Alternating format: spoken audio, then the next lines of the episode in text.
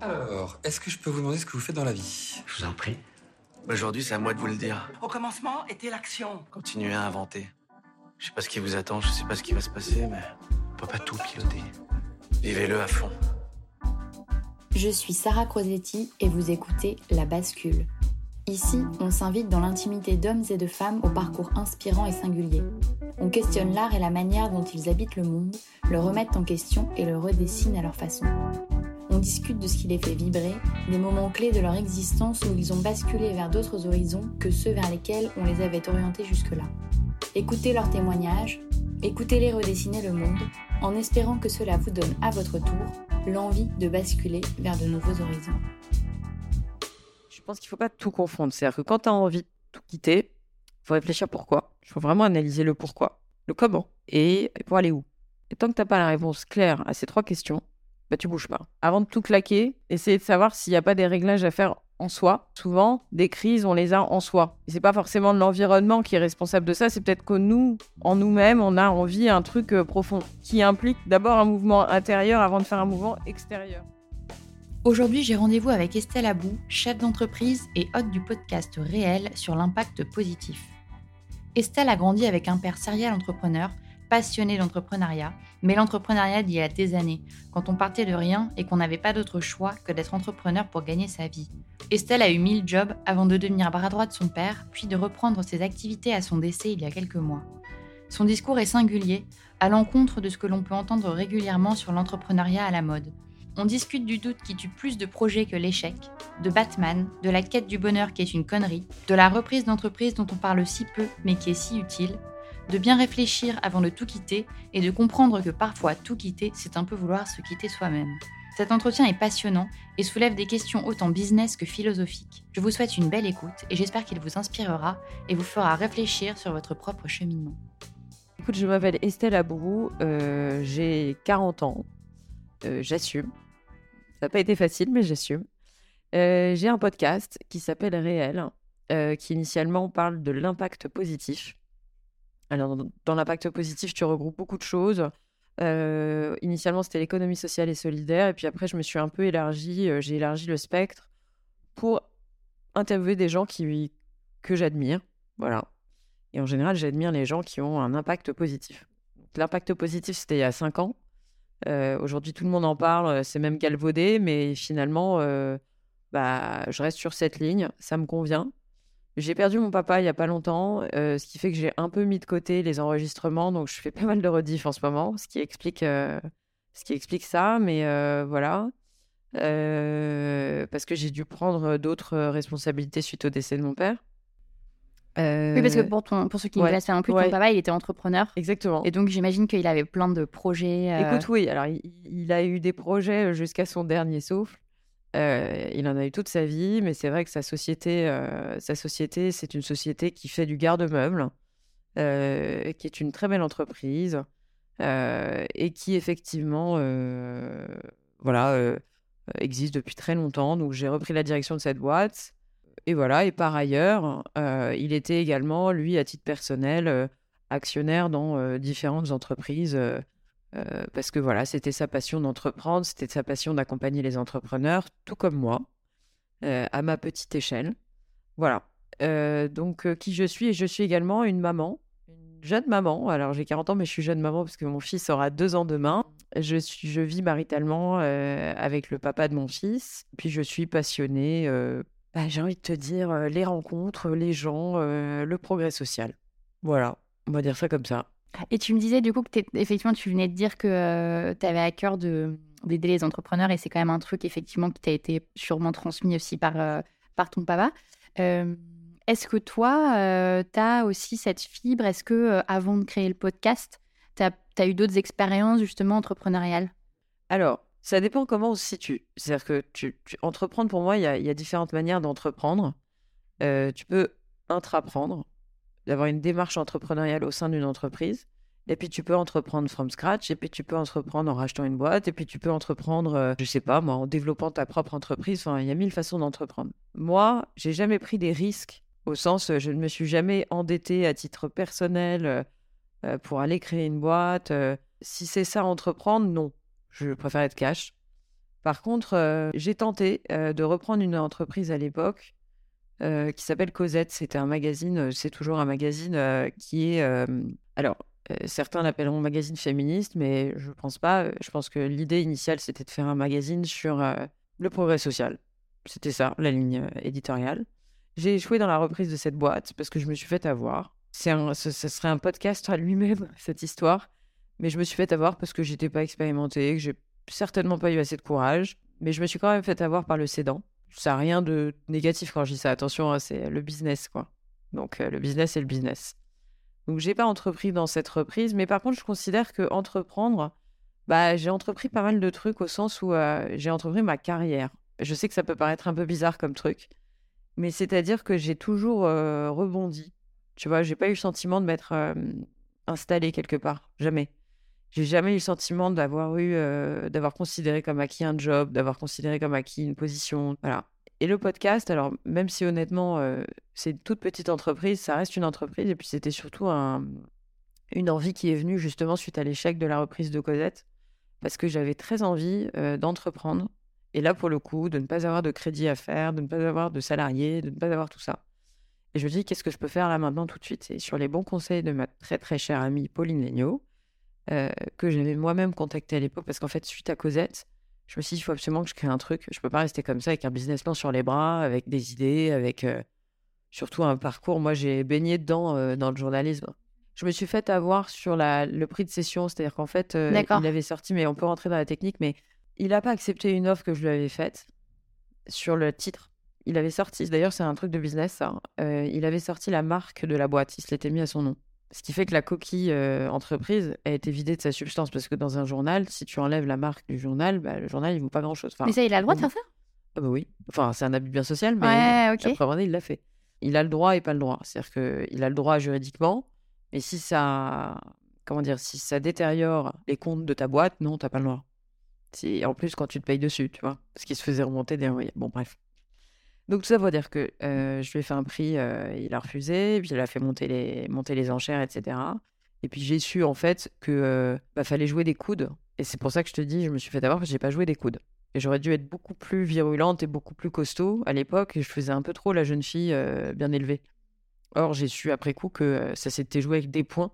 Tu vois, ils se sont foutus sur la gueule avec les nouveaux acquéreurs quand même.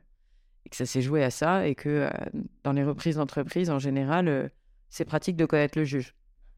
Mais ça, c'est intéressant, tu vois, parce que c'est un sujet qu'on aborde rarement, la reprise Ouais. d'entreprise, et qui pourtant Et qui pourtant est. Alors, moi, est je un te dis. hein, super sujet. bah, enfin, non seulement un super sujet, mais c'est Ouais. la seule manière aujourd'hui, je le pense, d'entreprendre.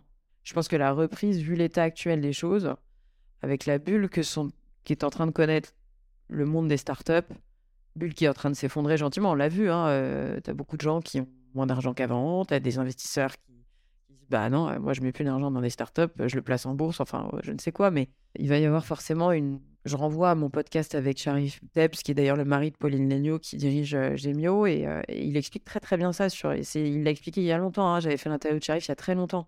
Donc, enfin, il y a 4-5 ans, il expliquait très très bien cet effet bulle, tu vois, comme les bulles immobilières ou tout ça. Au moment, ça explose, et puis bah, tu te retrouves avec des gens qui ont des boîtes, ils ont levé des, des centaines de millions d'euros, et puis, euh, bah, bon an, mal an, ça, ça tombe, euh, pas tous, attention, il y en a qui ont levé beaucoup d'argent et qui, cartonnent, hein.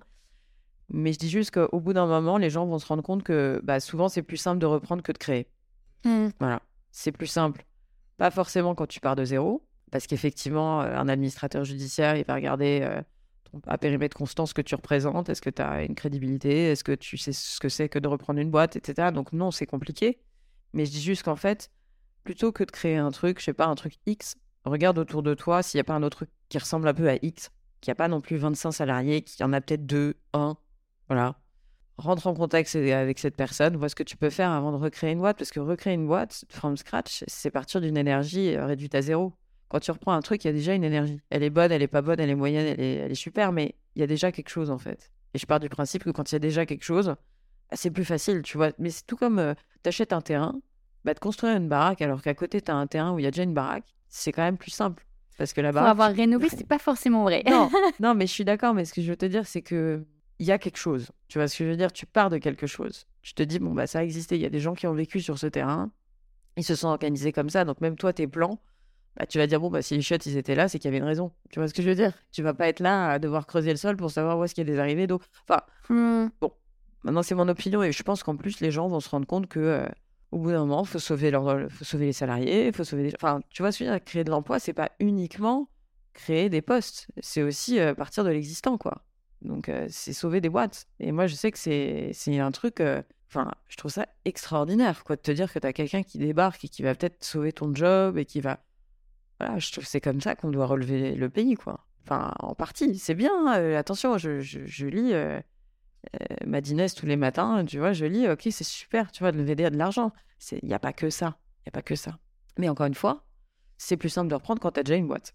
Mais tu vois, dans l'imaginaire collectif, moi, je, je trouve que ça paraît plus difficile de reprendre, une- de reprendre une entreprise plutôt que de créer ton truc, parce que tu dis, je peux y aller petit à petit avec mes petits pas, tu vois, alors que reprendre un truc, moi, ça me paraît euh, Non. hyper complexe. Bah, je pense pas que ce soit complexe parce que euh, on pourra en, en reparler, mais c'est très long, je trouve. Tu as, quand même euh, initialement une création. Quand tu as des salariés qui sont là, quand tu as une marque, quand tu as des comptes, quand tu as une société qui est déposée au greffe, quand tu as tout ça, je pense que tu pars quand même avec un actif. Tu vois ce que je veux dire? Alors après, il y a du passif aussi parfois, mais tu as déjà quelque chose en général. Par exemple, si tu reprends une entreprise à la barre du tribunal qui est en liquidation, en redressement, en- quelle que soit la procédure collective, il y a toujours des causes à la plantade. Tu vois ce que je veux dire?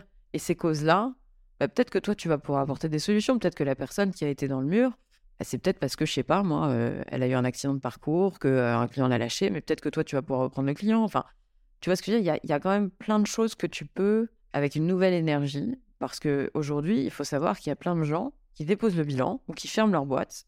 C'est pas pareil, fermer et déposer le bilan, parce qu'ils faute de repreneurs. Tu vois ce que je veux dire? Faute de reprendre, pas parce que ça marche pas, mais parce que les gens ne veulent pas le reprendre. Je sais pas, regarde, il y a la BPI qui a créé un document, euh, un magazine, je crois, sur la reprise. Et ben quand tu regardes dedans, tu as des bouchers, des coiffeurs. Mais pourquoi il y avait plus personne veut reprendre de boucherie? Enfin, ok, d'accord, le vegan, le truc, ok, très bien. Mais bon, euh, ça va, il faut, faut arrêter de croire que tout le monde va arrêter de manger de la viande du jour au lendemain. Donc c'est pour ça que je dis que Puis t'as la question financière aussi parfois. Souvent, enfin, ça dépend le type de reprise, mais parfois, il faut que tu amènes les fonds. Oui, mais amener les fonds. Bah, en fait, j'ai envie de dire, euh, aller chercher de l'argent pour ta boîte quand tu crées et aller la chercher quand tu reprends. Moi, je suis curieuse de savoir euh, la réponse des banquiers, tu vois. Enfin, peut-être pas en ce moment parce que c'est compliqué de chercher de l'argent chez les banques. Non, moi, je crois que, je sais pas, je pense qu'il faut creuser ce. Tout est discutable, attention, ce que je te dis, moi, c'est mon avis. Je, je pars du principe que, ouais, si t'as envie de créer, c'est top. Hein, euh, je, bloquerai jamais, enfin, je n'irai jamais à l'encontre de, de gens qui ont envie de créer, au contraire. Mais c'est juste qu'aujourd'hui, en 2023, il serait temps de penser à la reprise. Vraiment, mais sérieusement. Et qu'aujourd'hui, si tu veux mo- mo- mobiliser euh, de l'aide, euh, de l'entourage, euh, des conseils, bah, honnêtement, il y a beaucoup de choses qui existent mais qui sont pas connues. Tout comme à l'époque, je vais te dire, c'était pas connu ce qui se passait pour les entrepreneurs. C'est-à-dire que moi, mon père, ou les générations de mon père, prêchaient dans le désert quand même. hein. L'entrepreneur, c'était un sale malfrat, en général, qui voulait se faire du fric. Enfin, tu vois, et il y a 20 ans, tu parlais d'entrepreneuriat, bah, c'était pas comme c'est aujourd'hui. Aujourd'hui, euh, tu dis que tu es un entrepreneur, tu es le roi du monde. Bah, peut-être que dans 10 ans, 5 ans, 15 ans, quand tu seras un repreneur, tu seras le roi du monde et qu'il y aura plein d'accès à des informations, à... que les banques auront été peut-être plus sen- sensibilisées à tout ça, tu vois, mais les choses évoluent. Et je pense que ça évoluera dans le sens de la reprise.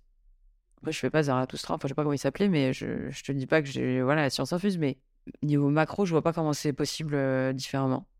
Je vois pas. Par contre, je suis d'accord pour dire que quand on n'a pas de job, faut se le créer. Ça, j'en suis convaincue. C'est-à-dire quand t'as- tu plais à personne, que tu parles pas français, que tu parles moyen français, que t'as pas fait d'études, que t'as pas de réseau, qu'est-ce que tu veux faire? Enfin, à part créer ta boîte. C'est un luxe pour plein de gens aujourd'hui de créer leur boîte. T'as des gens qui disent oui, je vais me prendre une rupture conventionnelle, j'aurai tant d'années de chômage pour monter ma boîte. Mais la quasi-totalité des gens qui montent des boîtes, c'est parce qu'ils n'ont pas le choix. Ils doivent se créer du fric. Enfin, tu vois? Je pense que c'est comme ça que tu génères de l'argent, malgré tout. Parce que moi, l'entrepreneur qui me dit oui, je me suis mis en rupture conventionnelle, je touche le chômage pour monter ma boîte, je comprends. Hein Attention, hein, j'ai pas dit que je comprenais pas. J'ai dit que c'est pas la même motive quand tu as de l'argent qui tombe tous les mois que quand on n'a pas, quoi. Bah d'ailleurs, les gens créent à la fin de leur chômage généralement. Bah oui, Tu vois, c'est il se vraiment, passe ont un an et demi bah, ils ont la corde au cou. Ouais. Donc, euh, enfin, tu vois, donc je comprends pas trop le truc de d'encensement des gens qui entreprennent par luxe, parce que tu comprends, j'ai fait 15 ans de boîte chez McKinsey ou je sais pas quoi, et je décide de monter, ok, ou L'Oréal, ou tu vois, mais pour moi, ça ne doit pas être un luxe, ça doit être une nécessité d'entreprendre. Mais après, ça peut être une nécessité d'être entrepreneur. Attention, hein, je te dis pas qu'il y a des très bons entrepreneurs qui partent avec de l'argent, et tant mieux pour eux. Et en général, ils ont une vocation au fond d'eux, euh, ils soient, qu'ils soient bien nés ou pas, euh, il faut la respecter, et elle est honorable, et généralement, ça marche, tu vois. Je pars du principe qu'il ne faut pas que ce soit un choix pour que ça marche. Donc je reviens à mon idée de podcast. J'étais tellement énervée contre moi, contre la terre entière, que j'appelle Pauline et je lui dis je veux créer un média. Elle me dit bah écoute Estelle, euh, je suis un peu dans l'embarras, mais euh, tu sais moi j'aurais adoré le faire avec toi. Je le fais d'une manière ou d'une autre, je sais pas, etc. Parce qu'à l'époque j'avais vu dans Gradia, qui était le seul journal que j'estimais à l'époque, dans le, on va dire dans le prisme féminin, qu'il y avait un directeur de la, de la rédaction qui avait fait le Normal Sup. Et je me dis, attends, qui a fait Normal Sup? Bah tiens, Pauline, elle a fait Normal Sup, je vais l'appeler, je vais lui demander d'être directrice de la rédac. On se parle, elle me dit, non mais Estelle, moi je crée mon podcast et tu devrais en faire autant. Donc je tiens à toujours, dès que je suis interviewée, je, rappelle le fait que ce soit grâce à Pauline. Elle me dit, crée ton podcast. Et là, je raccroche, je dis, mais bah, quoi Quoi hein Podcast, truc. Et puis bon, moi j'écoutais des podcasts parce que je passais beaucoup de temps aux États-Unis à l'époque. Donc j'en écoutais beaucoup là-bas. Il y avait beaucoup, c'était déjà très développé aux États-Unis. Hein une tonne. Enfin, tu vois, Joe Rogan. Est-ce que tu faisais quoi à l'époque Donc, parce que du coup, tu reprends bah, pas ce magazine moi, finalement. J'étais, euh, je travaillais avec mon père. D'accord. Et je l'avais, il m'avait gentiment, alors macho comme il était, il s'était intéressé à Cosette et il m'avait dit bon, je m'y intéresse parce que c'est toi, mais honnêtement, euh, je m'y intéresse aussi parce que les chiffres sont bons et que c'était un excellent journal. Enfin, en soi, tu regardais les trucs, euh, les chiffres, ils étaient incroyables. Ils tiraient à 70 000 exemplaires, ils étaient que sur abonnement et en kiosque, il n'y avait pas de pub ça fonctionnait comme ça. Et ça m'a ça gagnait de l'argent. Et il y a eu un problème de gestion pure, humaine, tu vois, mais le journal était excellent. La rédaction était excellente. Bon, mais tout ça pour dire que moi, j'ai euh, j'ai Pauline qui me dit ça, qui me dit vas-y, lance ton podcast et tout. Je réfléchis euh, à peine une demi-heure, hein, je te cache pas. Parce qu'elle a rarement des mauvaises idées, Pauline. Et, euh, et du coup, je, je, commence à creuser un peu ce qu'il faut pour le lancer là, maintenant, tout de suite. J'étais dans la cave. Je me souviens, j'étais dans une cave à l'époque, parce qu'on avait fait des travaux. Enfin, la cave, c'était une cave aménagée, mais me souviens de ce sous-sol et j'ai dit je sors pas de ce sous-sol tant que j'ai pas la baseline, le, la marque, etc. Et je me souviens, j'ai fait un ping-pong avec mon père par texto. Je lui ai dit bon, trouve-moi une marque. Et je lui balance des noms. Je savais pas quoi faire et tout. Et je, je sais pas, j'ai réel qui me vient en tête. Il me dit ouais, c'est pas mal comme marque, dépose-le. Je dépose la marque, mais j'avais pas l'idée du podcast encore. Et le podcast, après, je me dis ok, ça marche comme ça, faut acheter tel matos, tel truc. J'achète le truc en, franchement dans l'après-midi. Et, euh, et je me lance. Et là, je me dis ok, je lance mon podcast, mais je fais quoi? Mais tu n'avais pas d'objectif ou de vision à ce moment-là? Si, vaguement. Vaguement. Je voulais faire un truc intéressant, quoi. Mais je voulais pas faire un truc B2B. Je... Ah. J'avais aucun... Bah, il faut se repositionner il y a cinq ans. Il n'y avait pas d'objectif de. Enfin, rares étaient ceux qui pensaient à l'argent en montant un podcast. Mathieu Stéphanie, peut-être, mais c'était un des seuls, ou, Greg. Mais d'ailleurs, c'est toujours les leaders que j'aime beaucoup. Et, euh, et, si tu veux, euh, je me lance comme ça, mais je me dis surtout, il faut que j'assouvisse mes besoins journalistiques. Parce que j'ai fait une école de journalisme en même temps que le droit. Et ça, je n'avais pas répondu à mes, à mes demandes depuis longtemps. Et donc, à un moment, c'est pour ça que je pense aux bascules, c'est qu'à un moment, c'est pas des bascules, c'est que tu t'écoutes. T'écoutes ce qui remonte à la surface, en fait. Je pense à ça, je crois. C'est que les bascules, j'y crois pas trop. Je pense juste que tu as repoussé, repoussé, repoussé. La vie a fait que tu as repoussé, mais qu'à un moment, tu sais, ton corps, il dit stop, ta tête, elle dit stop, et t'y vas, quoi.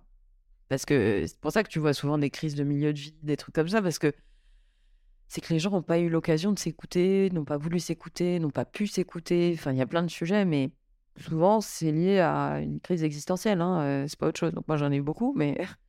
Donc là, je me dis, il faut que je devienne journaliste. Donc là, je réfléchis à la baseline, au truc. J'ai la chance à l'époque d'avoir Nora, une copine à moi, qui monte le truc avec moi, parce que j'avoue que j'avais un peu la frousse quand même. Hein. J'étais pas non plus hyper sereine. Hein. J'allais dans un truc que personne ne connaissait. Euh, bon, euh, avec un outil qu'on connaît pas, un contenu qu'on connaît pas, on sait même pas comment on va le diffuser. Enfin bon.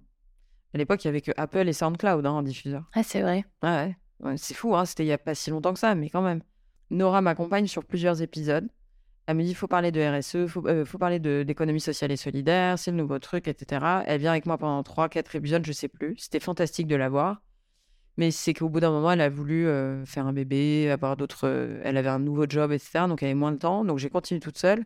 Mais je, tiens quand même à préciser, encore une fois, honneur à Jacques Attali quand même, euh, hommage à Jacques Attali. Parce que quand j'ai démarré, je me dis, je suis personne, personne ne me connaît, je commence sur un truc que personne ne connaît. Comment je vais faire? Il me faut une marque. J'avais rencontré Jacques Attali à l'époque dans le cadre du travail, d'un de mes jobs. Je lui ai envoyé un texto. Je dis voilà, Jacques, j'ai besoin de vous. Est-ce que vous acceptez d'être mon invité dans mon podcast que je suis en train de créer? Il m'a répondu oui, direct. Et alors, ce oui, tu vois, les gens spontanés comme ça, ça, ça te marque à vie. Ma vie. Moi, ça me fout. euh, Je t'en parle, j'ai encore des frissons tellement je suis. euh, Je trouve ça extraordinaire. Voilà. Je trouve ça extraordinaire, les gens qui sont spontanés et qui te disent oui sans réfléchir, etc. Et on fait la première interview qui est catastrophique. J'ai un problème de, pas de, d'enregistrement et tout. Bref. Donc ça se lance comme ça. Et je te cache pas que ça, c'était une première bascule parce que pour la première fois de ma vie, j'ai eu le sentiment de faire un truc avec mes dix doigts, toute seule, sans trop savoir où j'allais. Voilà. Donc c'est pas un risque, parce que finalement c'est pas un risque quand t'as pas besoin de payer ton loyer, de, te nourrir et, euh, comme on dit, de remplir les frigos, c'est pas du tout un risque, mais c'est, on va dire, une, euh, avancée. C'est peut-être pas une bascule, mais c'est une avancée, tu vois. Parce que ça, à l'époque, donc tu avais ton métier, qui était, euh, je sais pas dans quoi tu travaillais. Bah, en fait, je travaillais avec mon père. Mon père avait plusieurs entreprises à l'époque, notamment de la presse. Il avait un groupe de presse, qu'il a toujours d'ailleurs, enfin, dont il est toujours actionnaire, et euh, groupe qu'il a créé, le journal de l'automobile, qui s'appelle Synergie Média maintenant. Il y a plusieurs titres de presse automobile B2B. Et en fait, euh, à l'époque, j'étais euh, j'étais là, je, travaillais avec lui, j'étais un peu une sorte de bras droit, parce qu'en fait, à HEC Entrepreneur, que j'ai fait sur le tard après une expérience chez Canal+, j'ai repris mes études à HEC Entrepreneur, et à la fin de la HEC Entrepreneur, soit tu deviens bras droit, soit tu crées ta boîte. Et là, encore une fois, bah, j'ai pas eu le courage de lancer ma boîte, ou j'avais pas l'idée, ou je sais pas, enfin bref, je l'ai pas fait. Mais c'était même pas un sujet pour moi, c'était un non-sujet, je devais passer par l'étape euh, bras droit de mon père. Et je le regrette pas, euh, loin de là. Et donc j'étais son bras droit. donc, le euh, podcast, pour toi, c'était ton side project et c'était un truc. Ouais, c'était un truc, si tu veux, que j'ai. Dans les suites vraiment de Cosette, tu vois, parce que Cosette, c'était aussi un peu. euh, Parce que mon père a toujours fait plein de trucs, donc il m'en aurait jamais voulu de vouloir faire plein de trucs en même temps, tu vois. Même si je bossais avec lui, il aurait jamais euh, freiné mon envie de reprise, de création ou autre. Je pars du principe que c'est très important de faire plusieurs choses encore plus maintenant. Donc c'est pour ça qu'à l'époque, je lui dis c'était un side project, mais comme j'en avais d'autres, où j'étais pas non plus. euh, Je faisais ça comme un hobby, ce qui est une erreur. J'ai pris comme un hobby le podcast. Et j'avais pas envisagé qu'on pouvait gagner de l'argent. Je l'ai su qu'après, et je l'ai fait d'ailleurs. Et je remercie mes sponsors qui m'ont accompagné déjà, et ma régie pub. Mais j'ai pas anticipé ça. Je l'ai fait euh, trop détendu. Beaucoup trop détendu. Mais après, quand tu dis faire plein de choses, toi, tu penses faire plein de choses euh, simultanément ou faire plus- plusieurs choses, tu vois, après les autres Parce qu'aujourd'hui, tu as beaucoup ce truc de euh, il faut un objectif, tu peux pas réussir si tu te focuses pas. Oui, mais je pense que la, la locomotive est importante. C'est-à-dire que avoir un seul objectif et te couper du monde, c'est une très mauvaise chose. Avoir un objectif en te disant, je sais pas, moi, c'est quel que soit l'objectif, pour moi, c'est l'écosystème autour de toi qui compte énormément. Parce qu'en fait, quand tu as un objectif, t'es jamais meilleur. C'est comme en fait un commercial. Commercial, il a un portefeuille client de, je sais pas, on va dire euh, centaines de clients. Bah, il va pas appeler le même tous les jours. Au bout d'un moment, euh, l'autre, il va dire non. Rappelle-moi le mois prochain, il va pas rester derrière son téléphone en attendant la fin du mois prochain. Il va appeler les 99 autres. Et puis, il va faire ça régulièrement, tu vois. Et puis, s'il y en a un qui marche, bah, tant mieux. S'il y en a un qui marche pas, bah, il sait qu'il y a les autres. Tu vois ce que je veux dire? Et c'est vrai que pour moi, c'est important. Que ce soit un business, que ce soit une activité, que ce soit une association, que ce soit ton foyer, que ce soit n'importe quoi, on s'en fout. Mais je pense qu'il faut être euh, sur plusieurs jambes. C'est marrant parce que j'ai réécouté un podcast de mon père, tu vas croire que je ne parle que de lui, mais bon, en même temps, je suis un peu obligée, je suis encore en deuil. Mais euh, il dit un truc, il dit euh, J'ai jamais accepté de marcher que sur deux jambes, il m'en fallait une troisième. Je me sentais plus serein, j'avais besoin de d'être partout, quoi. Voilà, d'avoir plusieurs euh, cordes à son arc. Et je te cache pas qu'avec le temps, je pense qu'il a raison. Et je pense que même un salarié aujourd'hui, quand je dis salarié au sens, c'est pas du tout péjoratif quand je dis ça, mais faut déjà regarder ailleurs. Tu vois? Même quand tu es chez quelqu'un, je pense qu'il faut regarder ailleurs. Et j'avoue que ça, bah, il me l'a peut-être. Mes, deux parents pour le coup, hein, parce que j'ai quand même ma maman aussi qui a, toujours entrepris hein, dans sa vie, elle a toujours bossé avec mon père aussi. Enfin, voilà, faut pas du tout euh, minimiser ce qu'elle a fait. Mais c'est vrai que je pense qu'on a. Moi, j'ai un peu ça dans le sang où dès que je prenais un job, j'attendais d'être à l'aise dans mon job. À l'aise au sens, euh, pas le maîtriser, attention, sans aucune prétention, mais à l'aise. Comprendre, euh, essayer de. Pour me dire, ok, sauf un, hein, je te cache à un moment, j'ai été complètement débordée où j'avais plus le temps de penser. Mais c'est vrai que je te prends l'exemple de Canal, quand je suis arrivée là-bas. Alors, initialement, c'était euh, à la sortie de mon Master 2, j'ai fait ce qu'on appelle un Master 2, mais ce qui est l'équivalent d'un DESS pour les brontosaures ou les dinosaures comme moi. euh, à la fin du master, il fallait faire un stage de fin d'études. Et moi, j'avais fait ce master uniquement pour une chose, c'était pour travailler chez Canal+. Parce que moi, Canal, depuis l'âge de, je sais pas, 5-6 ans, le souvenir de mes parents en train de se marrer le dimanche devant les guignols, c'est resté dans ma tête et je me suis dit, un jour, celui qui est capable de faire rire mes deux parents au même moment euh, pendant un dimanche, eh ben, il faut que je bosse dans cette boîte. Et donc, j'étais restée là-dessus. Et pour moi, il n'y avait que ce média. Et donc, à la fin du master, euh, d'ailleurs, je me suis fait engueuler par mon directeur de master qui me disait Mais Stella, vous êtes la dernière à pas avoir de stage, je je vais pas vous diplômer, machin. Je m'en fous, moi, je veux que Canal. Donc, euh. Et là, une chance, Manuel Alluy, qui était le directeur du cinéma à l'époque de Canal, vient nous voir faire une conférence. Je vais le voir à la fin, je lui colle au basque et je lui dis Dites-moi ce qu'il faut que je fasse pour entrer dans votre boîte. Et gentiment, il me répond Écoute, tu prends n'importe quelle porte qui s'ouvre, n'importe laquelle, même celle des chiottes, mais t'y vas et puis tu te fais ton trou. Il m'a pas dit même celle des chiottes, mais il m'a dit euh, même si c'est loin de ton objectif, euh, parce qu'il me dit tu veux faire quoi? Et moi je lui ai répondu je veux votre job. Il me dit tu prends n'importe quel euh, voilà et puis t'y vas et puis tu te fais ton trou. Bon, donc moi j'attends, j'attends et puis un jour au miracle, un stage, boum, je rentre le stage. C'était aux chaînes Planète, les chaînes documentaires de Canal. Et puis je crois qu'au bout de 3-4 mois, je commence déjà à aller saouler les DRH et les DRH. Et je dis, je veux travailler aux acquisitions de cinéma, je veux travailler aux acquisitions de cinéma, je veux travailler.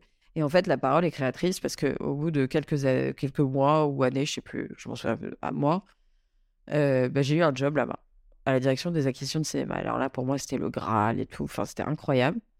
Mais j'ai tanné la terre entière. Ça, je suis allée rencontrer euh, le secrétaire général du groupe, enfin, des trucs, parce que j'envoyais des mails de ma boîte mail de stagiaire à je sais pas quoi, à la, au big boss, tu vois. Je regardais l'organigramme dans l'intranet et je disais, OK, c'est qui les patrons ici et tout. Et je leur ai envoyé des mails à l'arrache comme ça. Et j'ai dit, je veux vous rencontrer. Mais ça, c'est une leçon de vie aussi, hein, d'avoir un tempérament comme ça. euh, Encore une fois, je te dis, qu'est-ce qui est de l'inné et qu'est-ce qui est de l'acquis Mais je crois que c'est vraiment de l'inné parce que ça, c'est mon père. euh, tu vois, ce côté toujours, euh, faut toujours plus, faut jamais dire oui, il faut jamais accepter une situation telle qu'elle est. Et Dieu sait qu'aujourd'hui, euh, vu ce que je traverse, il a raison. Mais ça, c'est vrai. Ça, c'est une leçon de vie. C'est ne jamais accepter une situation telle qu'elle est. Vraiment. C'est dur hein, de vivre avec des gens comme ça parce que c'est pas reposant. De toujours dire non avant de dire oui. Mais même si ça va à l'encontre de ce que je dis sur Jacques Attali, mais tu vois, quand on te propose un truc et que tu as un doute, c'est qu'il n'y a pas de doute. Voilà, c'est plutôt ça l'idée. Et après, vraiment, de, de toujours négocier. Je crois que c'est vraiment des règles de vie. Et puis, c'est vrai, sur cette situation de toujours vouloir plus, je pense qu'elle est bonne. Tu vas je pense que c'est une bonne, euh, je pense que c'est une bonne mentale. Je dis pas que je l'ai, parce que c'est pas facile de le démontrer euh, tous les jours, tu vois. Mais je me suis jamais, jamais reposée, ce qui est épuisant. hein. Attention, hein, euh, je, te, je te dis ça, c'est fatigant hein, pour moi, pour euh, mon environnement, pour tout le monde, mais je n'arrive pas à me satisfaire d'une situation. Mais tu penses pas que ça rend malheureux? Parce que moi, je suis un peu comme toi. Ça et je me rend pose malheureux. beaucoup de questions, tu vois, à ce sujet. Non, ça rend malheureux, mais moi, le but de ma vie n'est pas forcément le bonheur, tu vois. Alors, je sais que ça, boum, patatras. Mais ça, c'est aussi une conversation que j'avais eue avec Jacques Attali. Et il m'avait dit, mais euh, la quête de bonheur, est-ce que c'est ça le, Mais du coup, c'est quoi, toi, ta quête, si c'est pas le bonheur? La joie Parce que, je, tu vois, euh, moi, pour moi, la joie, la joie est beaucoup plus précieuse que le bonheur.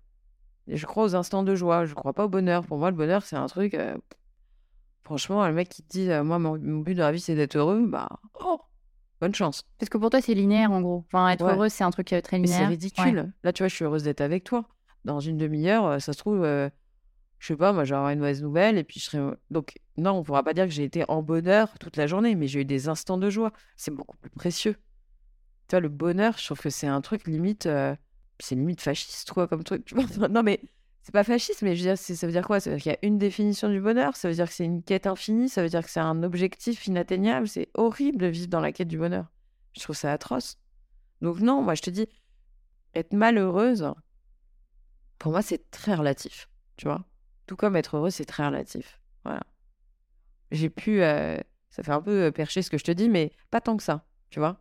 Parce que je considère que c'est euh, Charles Pépin qui m'a dit. Oui, il faut vivre avec le vide et avec le plein. Il m'avait dit ça dans mon podcast. Il m'avait dit le coup du verre à moitié vide, à moitié plein et comment on se positionne. Mais en fait, c'est il faut vivre avec le plein et avec le vide et aimer les deux. Et ça, je trouve ça beaucoup plus sympa comme philosophie. Puis après, il y a une autre phrase qui dit mais arrête de me casser les trucs, prends un autre verre. non, mais c'est vrai, je pense qu'en fait, c'est ça, c'est que la quête de bonheur, moi, je, je pense pas que ce soit un objectif de vie chez moi. Je crois pas. C'est un peu dur, mais non, les vraies joies, voilà, c'est mon fils, c'est euh, Je sais pas, le matin, tu te réveilles, t'as ce petit bout là dans tes bras et tout. Enfin, je sais pas, c'est un truc exceptionnel. Ça, c'est euh, ça, c'est transcendantal, tu vois. Mais je condamne euh, les, propos qui disent que c'est euh, le bonheur absolu toute la journée, les machins, ce que tu peux voir sur les réseaux sociaux, les trucs. Mais vas-y, c'est bon, arrête. Enfin, personne n'est heureux H24, 7 jours sur 7. C'est pas possible. Tu peux avoir une plénitude, tu peux être serein, tu peux être. euh, tu peux accueillir les événements euh, bons ou moins bons, etc. Et que toi, tu as un réceptacle suffisamment fort pour ne pas te rendre malheureux de ce qui t'arrive. Ça, j'y crois. Tu vois ce que je veux dire? Je crois à l'équilibre profond en fond de soi pour faire en sorte que les événements de la vie ne te plombent pas. Tu vois? Ouais. C'est ça, je pense, l'objectif de vie. Mais c'est pas de te dire, euh, je vais être heureux. Bah non, en fait, c'est juste que tu sois suffisamment stable dans les droits dans tes bottes pour te dire, bah ok, il y aura du plus, il y aura du moins, il y aura du plus, il y aura du moins. Bah c'est l'histoire de la vie. Voilà. Mais ça, c'est une... enfin, c'est aussi une bonne, euh, un bon conseil pour ceux qui ont envie de se lancer. Parce que je parle à beaucoup de gens qui ont envie de pas tout quitter, mais tu vois, arrêter leur job, vivre complètement différemment, etc. Mais tu vois, il y a toujours cette crainte de. euh, c'est toujours les mêmes, hein, mais tu vois, c'est la peur de l'échec, c'est la peur euh, du regard des autres, c'est la peur financière, enfin, c'est tous ces trucs-là, tu vois. Et euh, Quand tu veux tout quitter, c'est que tu veux te quitter toi-même. Moi, ça, c'est un truc que je suis, dont je suis convaincue.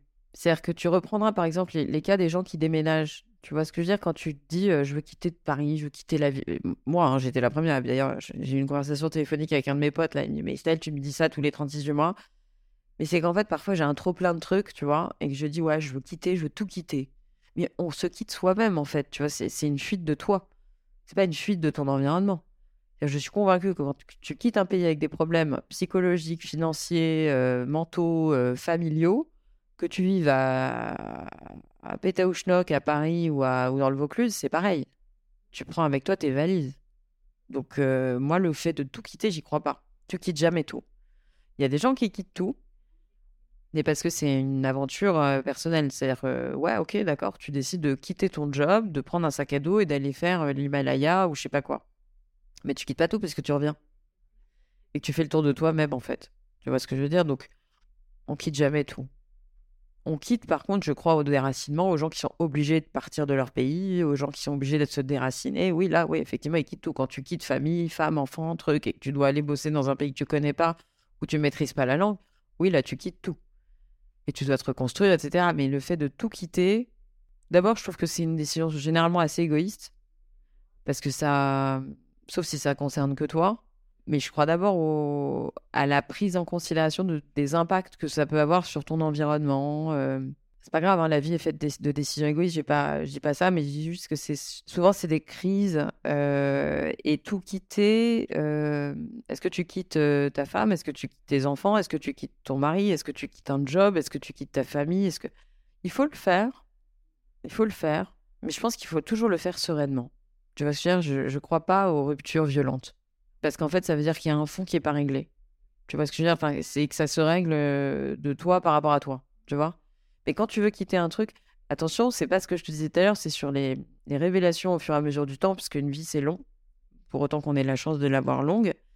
Mais je dis juste qu'en fait, à un moment, bah, quand, tu, euh, quand tu as un rappel, pour moi, je crois beaucoup au rappel. Tu vois Quand je te disais la vocation journalistique, c'est un truc que j'avais enfoui en moi pendant des années. Des années.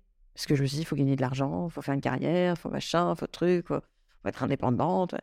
Que journaliste, euh, moi je me souviens très bien, hein, euh, à l'époque, euh, tu gagnais pas bien ta vie. Et puis bah, pour moi, avocat, ça gagnait mieux sa vie. Et puis, bon, pas la preuve en est, ni l'un ni l'autre aujourd'hui. Mais. Enfin, oui, il y a des avocats qui gagnent bien leur vie, mais bon, la plupart, ils sont pas très bien payés quand ils sont collaborateurs. Mais voilà, je crois, je crois qu'en fait, à un moment, écrire son chemin de vie, c'est pas bête.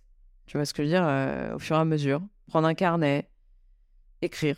Voilà, vider ce qu'on a dans la tête quand ça va pas bien, parce que c'est normal de pas aller bien à certaines périodes de sa vie.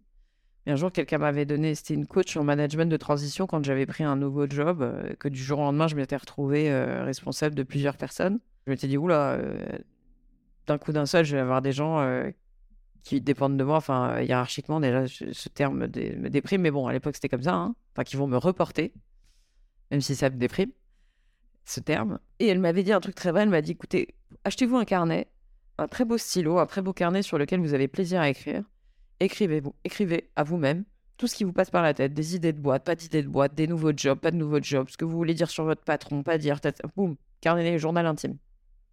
pas bête, hein, tu vois, les trucs d'enfant. On a tous le réflexe d'écrire un journal intime, mais il faut rester enfant toute sa vie. Et elle me dit, quand vous aurez fini le carnet, vous allez le voir toute seule. Il y aura un, un filet rouge qui va se revenir en permanence. Ben, c'est ça votre vie, c'est ça votre truc. Votre truc, du moment en tout cas. Ça dépend, le carnet, tu peux l'avoir fini en 24 heures, tu peux l'avoir fini en 4 ans. Mais en général, il y a un fil rouge. Elle me dit, c'est ce fil rouge qui, en général, est votre ligne de vie. Enfin, ligne de vie au sens, euh, ce qui vous anime ou quoi. Et ça, tu l'as vérifié. Franchement, ouais. Je j'ai pas écouté forcément comme il fallait, mais voilà, l'écoute est vachement importante. Enfin, et attention, l'écoute, c'est un truc très simple et en même temps très complexe. Hein. T'as des gens qui ont des ambitions, euh, et Dieu sait que parfois les ambitions, elles viennent parce que t'as pas le choix. Mais les vocations, euh, je trouve ça extraordinaire, quoi. Je trouve ça extraordinaire. Si t'as la chance d'en avoir, faut même pas sourciller deux secondes, en fait. Moi, tu vois, quand j'entends des enfants de 9-10 ans me dire je veux faire ça, je dis mon Dieu, faites qu'ils le gardent précieusement. Oh. J'ai lu une phrase il y a pas longtemps qui disait Le doute tue plus que l'échec. Le doute tue plus de rêves que l'échec. C'est tellement vrai. Et parfois, il faut garder son, euh, son côté enfant, tu vois, se dire, bah, je sais pas, moi, je trouve ça extraordinaire quand t'as un enfant de 10, 15, euh, je- enfin, c'est pas un enfant à 15 ans, mais quand t'as un truc qui te tient au corps, mais fais-le, quoi. Et réfléchis pas. Quel que soit ton âge, quel que soit le pognon que t'as ou pas. euh, Moi, tu vois, quand je vois le fils de mon mari, euh, enfin, de mon conjoint qui, euh, qui fait ses trucs de basket et tout, il achète, il je trouve ça formidable. Il adore les baskets, bah, il fait son business, il a 14 ans, il s'en fout, quoi, tu vois, il va pas regarder son âge, il fait sa petite affaire, ses petites... je trouve ça extraordinaire. Il est entrepreneur, d'une certaine manière. Bon, bah voilà, il a compris le truc.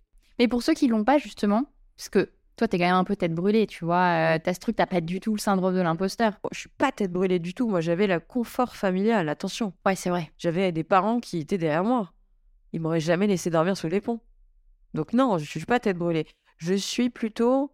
J'ai du tempérament, ouais, on va dire ça comme ça, mais... Et j'aimais pas le salariat. Et j'ai mis du temps à m'en rendre compte. J'ai mis beaucoup de temps à m'en rendre compte. Et qu'est-ce que tu peux donner comme conseil en termes d'état d'esprit pour les gens, justement, qui sont, qui sont pas bien dans le salariat, parce qu'il y en a beaucoup, tu vois De le faire, parce que je pense qu'il faut le faire. De prendre des vacances si ça va pas, plutôt que de tout claquer. Bien souvent, on, on confond, euh, tu vois, ce qu'on appelle le burn-out aujourd'hui. Moi, j'y crois, j'y crois euh, profondément, mais je, je suis un peu gênée par euh, le fait que tout le monde utilise ce terme dès que ça va pas. Tu vois dire? Enfin, je... Non, enfin, t'es pas en burn-out, t'en as juste marre, tu dors pas assez, et puis c'est tout. Donc, je pense qu'il faut pas tout confondre. C'est-à-dire que quand t'as envie de tout quitter, faut réfléchir pourquoi. Il faut vraiment analyser le pourquoi, le comment, et, euh, pour aller où. Tu vois? Et tant que t'as pas la réponse claire à ces trois questions, bah tu bouges pas. Parce que tant que t'as pas ça, pour autant que t'aies des enfants, pour autant que t'aies des... un loyer, pour autant que t'aies des dettes, je sais pas, ou, quelqu'un qui dépend de toi, ou plusieurs, bah tant que t'as pas ces réponses-là, tu bouges pas. Tu bouges pas. Et tu prends des vacances, tu poses des congés, je sais pas, tu... Peu importe. Même si moi, j'avoue, que j'ai jamais pris de vacances dans mes postes de salarié, mais c'était peut-être une erreur d'ailleurs. Mais je pense pas qu'il faille tout plaire. Enfin, tu vois, je, crois vraiment à la préparation. Je crois qu'il faut euh, réfléchir avant d'agir, mais agir vite. Une fois que tu réfléchi, tu agis vite. C'est comme dans les situations de divorce. Quand tu as décidé de quitter une entreprise, quand tu as décidé de quitter ton mari, quand c'est vraiment décidé que tu as mûri ta décision, ça a pu te prendre 3 ans, 4 ans, 10 ans, on sait pas, bah, tu te barres du jour au lendemain. Voilà. Mais il faut vraiment que tu le fasses vite. Parce que les situations d'entre-deux, c'est ce qu'il y a de pire. C'est ce qu'il y a de pire. Quand tu as des gens qui sont dans leur job, qui veulent partir, que tous les DRH savent qu'ils veulent partir, que tous les salariés savent qu'ils veulent partir et qu'il est encore là, qu'il est là et qu'il truc, et qu'il machin, et qui. C'est une horreur pour tout le monde. À commencer par la personne en poste. Je trouve ça horrible. Vas-y, euh, un peu de cran, euh, casse-toi. Enfin, tu vois. Après que tu puisses pas le faire parce que t'as pas d'argent, etc. Moi, j'y crois pas. Je suis désolée. J'y crois pas. Moi, je pense que quand t'as vraiment envie de partir, tu trouves des solutions. Je suis pas un bon exemple parce que moi, en général, je suis partie parce que je me suis dit, ouais, je pars, euh, j'en ai marre. Bah non, ça suffit pas, tu vois. Et je me suis retrouvée le bec dans l'eau à plusieurs reprises. hein. Et c'est pour ça que je te dis, il faut être euh, hyper honnête avec soi-même. Non, non, il faut être hyper. C'est que je suis partie, j'ai fait la forte tête aussi parce que je savais que j'avais mes parents derrière. Il faut le reconnaître, tu vois. Il faut pas, faut pas avoir honte de dire ça. C'est quelqu'un qui a pas le choix. Vraiment, je reviens à ce que je te disais tout à l'heure. Quand t'as pas d'argent, quand tu es obligé de rester à ton poste de caissière ou je ne sais quoi, bah, tu te poses pas la question en fait. Par contre, tu essaies de trouver du sens dans ton boulot. Ça, je suis pour. Parce que je pense qu'avant de, partir, il faut essayer tout ce qui est possible pour rester. Parce que si tu es là, c'est qu'il y a une raison. À un moment ou à un autre. Il faut que tu, il faut tu bosses, il faut que tu gagnes de l'argent. Il, il y a forcément une raison qui explique que tu sois là. S'il n'y a pas un feu en toi qui t'a forcé à trouver des ressources d'argent par ailleurs, je ne vois pas pourquoi tu pars. Pour moi, tout quitter sans savoir où tu vas, on, sait toujours ce qu'on quitte, on ne sait pas ce qu'on trouve. En fait, on quitte pas la proie pour l'ombre, tu vois. Je sais que c'est un peu bête ce que je dis, que c'est sympa de dire non, je m'en fous, je quitte tout, mais c'est sympa aussi quand tu as une rupture conventionnelle avec le chômage pendant X années. Bah ouais, mais pour moi, c'est pas partir en fait. Tu vois ce que je veux dire? Moi, je pars partir pour moi, il y a une part de risque. Ouais, prendre un risque, il faut prendre des risques, mais il faut pas te mettre en danger. Tu vois, que vous mettre en danger ta famille. Moi, j'y crois pas. à ça. Enfin, je raisonne comme ça. Parce Faut qu'il y ait un autre vraiment- projet derrière, en gros. Ouais. Et qui soit bien réfléchi et bien pensé. C'est-à-dire que je- parfois, je t'inquiète pas que j'ai des copains qui, ou des copines qui m'appellent, qui disent j'en peux plus, je veux monter ma boîte, je machin. Je dis attends, attends, attends.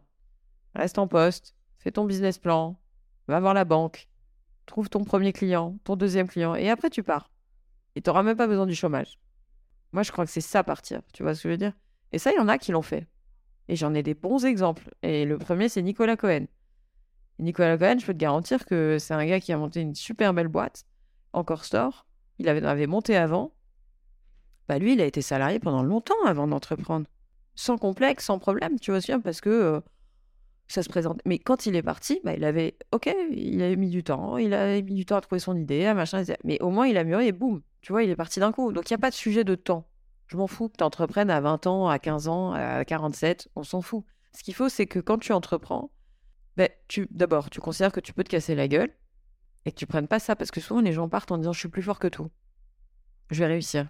C'est forcé que je réussisse, je suis fort, je, suis parti, j'ai eu la force de partir, donc forcément je vais réussir. Eh ben tu sais pas, tu sais pas. Enfin, tant mieux pour toi si tu en as la conviction, mais tu ne sais pas. Et tu peux te planter. Mais ce qu'il faut, c'est que tu arrives à rebondir et que tu arrives à te relever et que tu arrives à, à faire de cette, de cette épreuve, parce que je ne crois pas aux échecs, je crois aux épreuves, mais apprendre à se relever. Comme voilà, je, je crois que c'est fondamental. Et souvent, quand tu es dans le- une entreprise, c'est dur d'apprendre à te relever parce que c'est pas toi qui es tombé. Ah, c'est vrai ça. Mais c'est une question que j'allais te poser, c'est parmi tous les entrepreneurs que tu peux côtoyer, euh, pour toi, ce sont quoi les qualités vraiment principales? J'imagine qu'il y a celle-ci, tu vois, savoir euh, t'adapter, pivoter, à te relever. Est-ce qu'il y en a d'autres? La rapidité. Je pense que vraiment, la rapidité, euh, autant de réflexion, la, la ca- la capacité à comprendre vite les choses, à agir vite, sans se laisser emporter par euh, ce que te dit l'avocat, ce que te dit la copine, ce que te dit je sais pas quoi, machin, boum, t'agis. Puis après, tu vois. Donc, je crois vraiment à la rapidité. Et j'ai un très très bon exemple d'un de mes meilleurs amis. C'est pour ça que c'est un très bon exemple. Je ne citerai pas son nom parce que je veux pas le. Voilà. Il a monté une boîte. Un, client, un fournisseur l'a lâché. La boîte a failli déposer le bilan. Dans les deux heures, il a pris un avion. Il a, sorti d'une grande école de commerce. Il a fait la même que moi. Il est parti prendre une mission à l'autre bout de la planète pour renflouer ses caisses et les refoutre dans sa boîte. Donc en gros, si tu veux, ça c'est exceptionnel. Un gars qui est capable de se dire, ok, je suis entrepreneur, mais en même temps j'ai une tête bien faite, je peux prendre une mission de conseil qui va me rapporter euh, ce qu'il y a comme trou dans ma boîte. Je vais prendre la mission, je fais ce que je dois faire pour gagner mon fric et le réinjecter dans ma structure. Et ça, il l'a fait en 24 heures. Il a même pas eu le temps de se dire, ah, mon Dieu, et combien je dois à la banque, et comment je vais faire, et comment je récupère mon fric. Non, boum. Tu vois, il a agi vite. Donc la rapidité, la capacité à se relever, vraiment. Parce que des échecs, on en aura tous. On en a tous eu dans nos vies. Mais le tout, c'est la résilience. Bah vas-y, euh, tu vois, comme ton... Il y a une phrase qui est magnifique qui dit euh, Quand un enfant se casse la gueule quand il apprend à marcher, est-ce que vous pensez qu'il se... il se remet en question sur sa nécessité de marcher? Non. Il va se casser la gueule 200 fois, mais ça va pas l'empêcher de se relever. Parce qu'il doit marcher. Bon, bah c'est pareil. Donc en fait, à un moment, bah, voilà, ça c'est fondamental. Mais ça va avec cette rapidité, attention, hein, parce que la rapidité, c'est dire je reste pas au sol 25 ans non plus, quoi, je me relève. Troisième truc, c'est s'entourer. Je pense que c'est fondamental d'avoir des gens autour de toi de confiance, et ça, c'est ce qu'il y a de plus dur. D'avoir des gens de confiance qui restent, qui sont là toujours autour de toi, qui sont fiables. C'est ce qu'il y a de plus dur à construire. Les gens de ton entourage. Et ça, c'est des années. Des... Je pense que c'est une vie qui doit te permettre d'avoir ça. Et c'est des gens qui vont être meilleurs que toi. Il faut toujours s'entourer de gens meilleurs que soi. Jamais des gens que tu vas avec lesquels tu vas copiner, parce que le nombre de gens, ouais, on est copains, on va monter une boîte ensemble. Ouais, ok, on verra. Fais un pack d'actionnaires et, et vérifie une fois que les choses auront avancé et qu'il y aura de l'argent qui va rentrer pour voir si vous êtes toujours copains. Donc c'est vraiment ça, je pense, c'est euh, savoir s'entourer de meilleurs que soi, de gens complémentaires, de gens qui ne te veulent pas forcément, euh, te, qui vont pas forcément te t'encenser toute la journée, mais plutôt te foutre des, tu vois, des pics dans le ventre euh, pour te rappeler que t'es pas au top. Et se diversifier. Voilà. Je pense qu'après, il y en a plein, euh, je sais pas moi, c'est euh, aller chercher un client plutôt qu'aller chercher des, des fonds d'investissement. Voyager, parce que je pense que c'est important de voyager si tu as la chance de le faire pour aller voir comment ça se passe ailleurs. Parce que les idées peuvent apparaître comme ça aussi. Mais je crois vraiment que la capa... tu vois, la rapidité, ça supplante tout. Vraiment. Je crois que la rapidité. Et puis pas trop se laisser embrigader dans toutes ces histoires de médias. Je vois beaucoup d'entrepreneurs qui viennent des stars. Et je trouve que c'est une connerie. Parce qu'en fait, quand tu dis quelque chose, quand tu es entrepreneur, quand tu le dis aux médias, quand tu affirmes quelque chose, tu es prisonnier de ta parole. Si demain, tu, verras souvent des entrepreneurs qui veulent rester dans l'ombre, qui veulent pas parler de leur boîte parce qu'ils savent très bien que ça, ça peut leur porter préjudice. Parce que quand tu prends la parole, tu prends la parole à l'égard de tes salariés, à l'égard de tes actionnaires, à l'égard de tes clients, à l'égard de tes investisseurs, à l'égard de, je sais pas moi, de tout le monde, bah, voilà. Une fois que tu as dit un truc, tu l'as dit, quoi. Donc, euh, la preuve en est, regarde, il y a une fille qui est passée dans un podcast inconnu au bataillon. Tu te souviens de cette histoire Ouais. incroyable? La pauvre. Bon, la pauvre, hein. elle a dit, euh, ouais, ils sont où les stagiaires de 300 euros, je sais pas quoi. Bon, elle s'est fait laminer, laminer. Bon, c'est un excès de langage, je sais pas, tu vois ce que je veux dire, mais faut un peu fermer sa gueule, en fait. Je pense qu'il faut fermer sa gueule, tu vois. Je suis un peu grossière, excuse-moi, mais je pense vraiment que c'est important l'humilité et le, la discrétion. C'est hyper important. Quand on entreprend, c'est. euh, fais pas de vagues. Est-ce qu'il y a des gens, des entrepreneurs ou des ouvrages, euh, euh, enfin, sous quelque forme que ce soit, qui t'ont inspiré dans ton chemin euh, d'entrepreneur? Alors, les personnes qui m'ont inspiré, bah, mon père, j'avoue. Euh, mon père qui est, un, qui est décédé, mais qui était un grand entrepreneur. Euh, ce qu'on appelle un serial entrepreneur, euh, s'étant fait tout seul, euh, qui n'est pas parti avec un capital de départ et qui vraiment a, a, a fait toute sa carrière euh, en entreprenant sa vie. Il a eu beaucoup, beaucoup d'entreprises différentes. Donc oui, ça a été ma principale, et ça l'est toujours d'ailleurs, source d'inspiration. Après, c'est tous mes copains au sein d'HEC Entrepreneur, je te cache pas, parce qu'on est une promo, je trouve que dans ma promo, il y a vraiment des gens exceptionnels, euh, notamment euh, Pauline Legnaud, son mari, Sharif Debs, euh, Romain Bénichou. euh, vous pourrez regarder de plus près ce qu'il fait, mais c'est un garçon qui a performé dans le monde de la, ce qu'on appelle de la licence de marque, mais euh, également dans la création de marques euh, de bijoux, de montres. Il a repris aussi euh, des entreprises dans les bijoux, notamment Ginette New York, euh, Réminiscence. euh, voilà, Enfin, c'est un super bon entrepreneur, vraiment, adossé à un très bon associé. J'ai tellement d'exemples autour de moi, mais vraiment concrets. De, de, C'est mes amis, hein. donc euh, c'est compliqué de parler d'eux comme si. Mais c'est des sources d'inspiration parce qu'elles sont concrètes et elles sont réelles. Je me méfie un peu des gens qui sont tout le temps dans la presse. C'est pas que je m'en méfie, mais euh, je, je, je, je les trouve inspirants. hein. Attention, hein, j'ai pas dit l'inverse, mais c'est pas moi ma première source d'inspiration. Pour moi, ma source d'inspiration, c'est des gens qui restent dans l'ombre, euh, veulent pas forcément parler de leur succès et avancent et se posent pas 36 questions et surtout ne veulent pas se laisser enfermer dans ce qu'ils vont dire ou pas à la, presse. Voilà. Et dans les bouquins, écoute, euh, il y en a plein, mais, j'avoue que c'est la littérature en fait qui est beaucoup plus porteuse d'inspiration que les bouquins sur euh, que le Mercator et l'art de diriger. Donc euh, l'art de diriger, je le conseille, c'est Robert Papin, le fondateur d'HEC Entrepreneur, qui l'a écrit et il a écrit beaucoup de livres sur euh, le management, le business. Et ça, j'avoue que pour des gens qui ne s'y connaissent pas, c'est des bibles. Donc c'est euh, l'art de diriger notamment. Mais bon, euh, vous tapez Robert Papin sur Internet et vous allez trouver des choses. Et euh, c'est très, très, très, très, très construit, très euh, dense, euh, mais c'est euh, très important. Mais j'avoue que les inspirations, pour moi, elles sont plus dans la littérature. euh, dans la littérature. Mais c'est quoi, par exemple, ton roman préféré? Je suis une fan d'Albert Camus, L'étranger, je sais pas, j'ai trouvé ça extraordinaire. Le désert des Tartares, euh, le Horla de Maupassant, euh, il y a La Nuit, excuse-moi, voilà, ça s'appelle La Nuit. Non, voilà, et la littérature, après, honnêtement, l'inspiration, non, je, je la trouve tous les jours, en fait. L'inspiration, tu la trouves partout, dans la publicité, même regarder la pub. Aujourd'hui, pour moi, c'est une étude sociologique de regarder la publicité à la télé. Donc, tu la trouves partout, quoi. Dans la presse, dans les échos, il faut lire les échos. Ça, c'est fantastique de lire les échos tous les jours, de s'abonner aux échos. Enfin, je fais pas de la pub, tu vois, mais c'est extraordinaire quand tu sais que tu as une double page, voire enfin une page minimum sur les boîtes qui sont à reprendre tous les jeudis, je crois, ou tous les euh, je me souviens plus du jour, mais si tu lis les échos religieusement, tu comprends des choses d'entrepreneurs. Voilà, parce qu'en fait, les échos, ils ont des fils rouges, donc ils vont reparler en permanence des mêmes sujets, mais si tu lis religieusement les échos pendant 4 ans, tu auras forcément appris des trucs. En économie, en finance, enfin voilà. Et c'est... Donc pour moi, l'inspiration, elle est partout, quoi. Elle est partout. Voilà. C'est un bon conseil, ça m'avait pas encore donné de vraiment lire la presse. euh, ouais. Bah, c'est oublié. Mais tu vois, pour moi, c'est pas que. euh, c'est, c'est- je sais pas, les échos. Quand je vois dans mon téléphone tous les soirs à 22h30, ce truc, c'est l'édition de demain matin est disponible dans votre boîte mail. Je me dis, putain, c'est extraordinaire ça. Les gars, ils bossent nuit et jour. Enfin, les gars, les, les dames. Enfin, tout le monde bosse pour te sortir à 22h30 une édition qui est. euh, c'était mieux il y a 20 ans, mais. Enfin, il y a, il y a 15 ans, mais en tout cas, c'est, pour. Enfin, moi, c'est une référence. Les pages économiques. euh, en plus, ils font des cahiers spécialisés, etc. Et si t'as pas eu accès aux études et que t'as pas eu la chance de faire des études supérieures, pour moi, la presse, c'est vraiment un truc qui peut t'enrichir. Même la presse spécialisée, après, euh, les magazines, tout ça, c'est ça reste, ça reste des, vrais, des vrais vecteurs d'information et d'inspiration.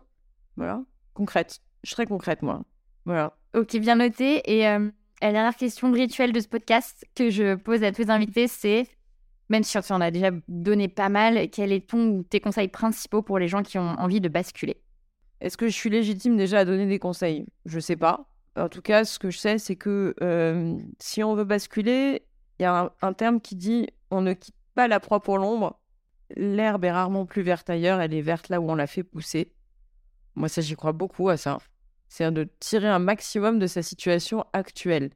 Avant de tout claquer, essayer de savoir s'il n'y a pas des réglages à faire en soi avant d'envoyer bouler une situation exogène. Tu vois ce que je veux dire? Je pars du principe que souvent, des crises, on les a en soi. Et c'est pas forcément l'environnement qui est responsable de ça, c'est peut-être que nous, en nous-mêmes, on a envie un truc euh, profond qui implique d'abord un mouvement intérieur avant de faire un mouvement extérieur. Tu vois ce que je veux dire? C'est-à-dire que euh, une voiture, si tu sais pas conduire, t'auras beau prendre une Citroën, une Ferrari ou une Porsche, tu conduiras mal.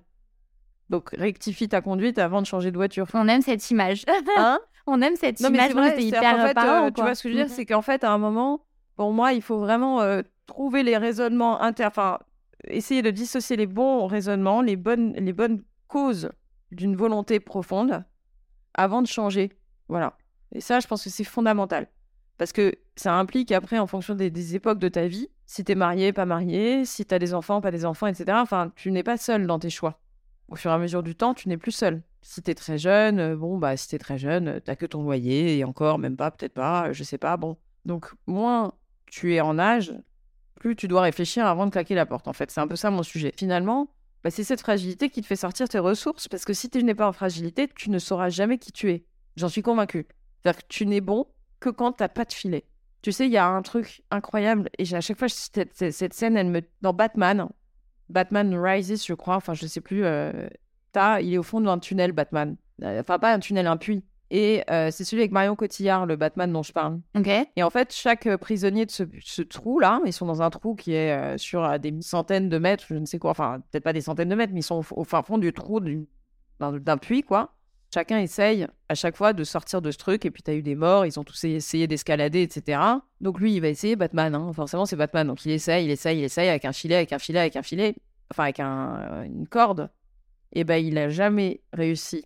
Tant qu'il avait la corde, il a réussi que quand il a enlevé sa putain de corde, pardon, parce qu'il a réussi à s'en sortir parce qu'il savait qu'il n'avait pas de quoi le rattraper. Et ça n'est que comme ça qu'il est sorti de ce trou.